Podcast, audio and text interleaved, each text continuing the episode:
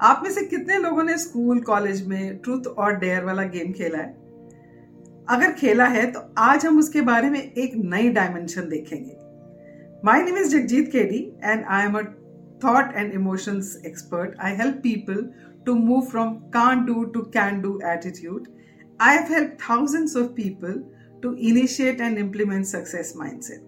Now coming back to truth and dare. So I'm not talking about truth or dare, I'm talking about truthful dare. ऐसा dare जिसके लिए आप truthful हो सकते हो। सच्चाई से बात कर सकते हो उसके बारे में। फॉर एग्ज़ाम्पल आप किसी जॉब में हो और आप वो जॉब में बहुत परेशान हो और एक दिन गुस्से में आके आपने वो जॉब छोड़ दी।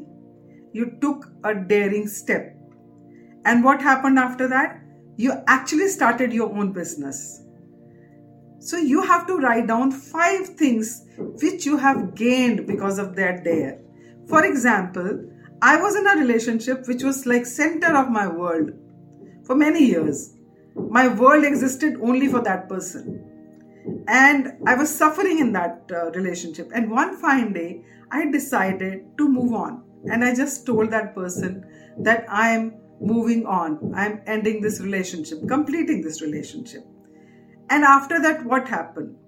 I discovered myself. I found my self confidence. I found my self worth. I evolved as a human being.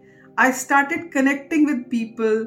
And today I am a successful coach and a mentor and transforming hundreds and thousands of people's lives. So you look at it कि आपने ऐसा कौन सा dairying act किया था be truthful about it and उसके पांच फायदे लिखो उसको करने से आपको क्या पाँच फ़ायदे हुए?